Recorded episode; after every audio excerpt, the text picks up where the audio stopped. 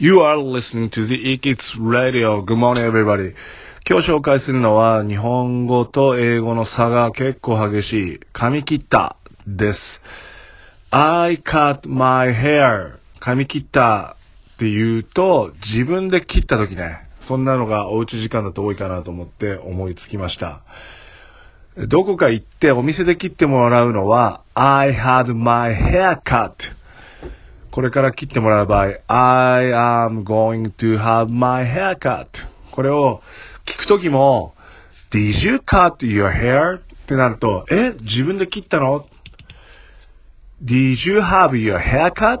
で、よく聞く、あ、髪切った？という意味になります。まあ、個人的には、髪切、相手が髪切ったの分かっていたら、髪切ったなど聞かずに、I like your hair と言って褒めてあげようと思います。Alright everyone, have a great day. See you tonight.